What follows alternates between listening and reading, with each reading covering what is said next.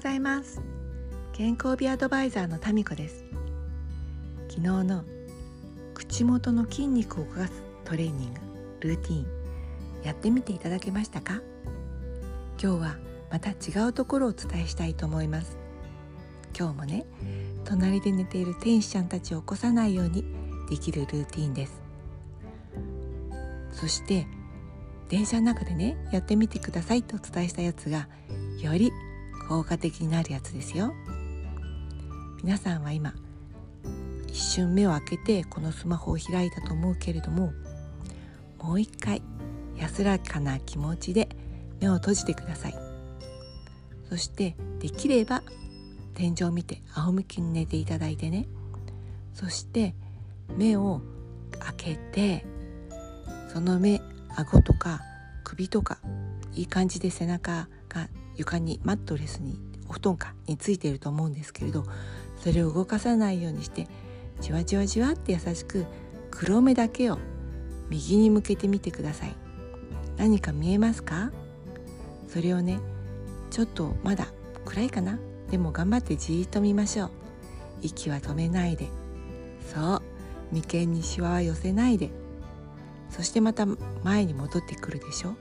今度は黒目だけを左に向けます。そしてね何か見つけたらそれをねじーっと見てください。本当はねピンとパッチンと合わせるといいんだけどちょっとまだ薄暗いから無理かな。そしてまた前に戻します。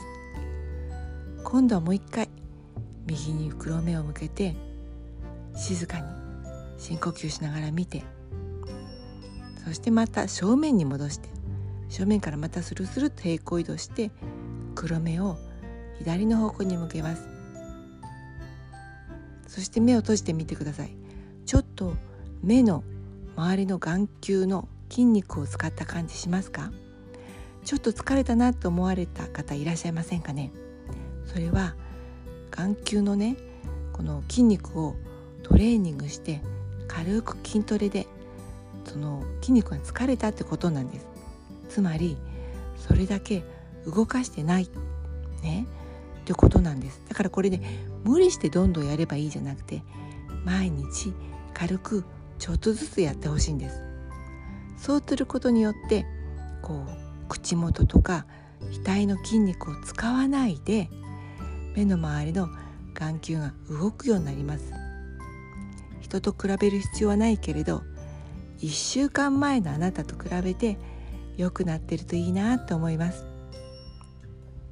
これはね上下もできるんですよ。顎を動かさずに黒目だけを上を見てつまりね白目を向くような感じ。よく運動神経のすごいこの活発な小学生お子さんって簡単に白目パチンって向けるでしょ。あんな感じです。そして今度はこのまぶた見えなくなっちゃうんだけどなるべく鼻先を見る感じ。でもね息は飛べないで。そういうトレーニングもね体の調子を整えるのにとてもいいんですよ。今日も最後までお聴きくださりありがとうございました。それではまた。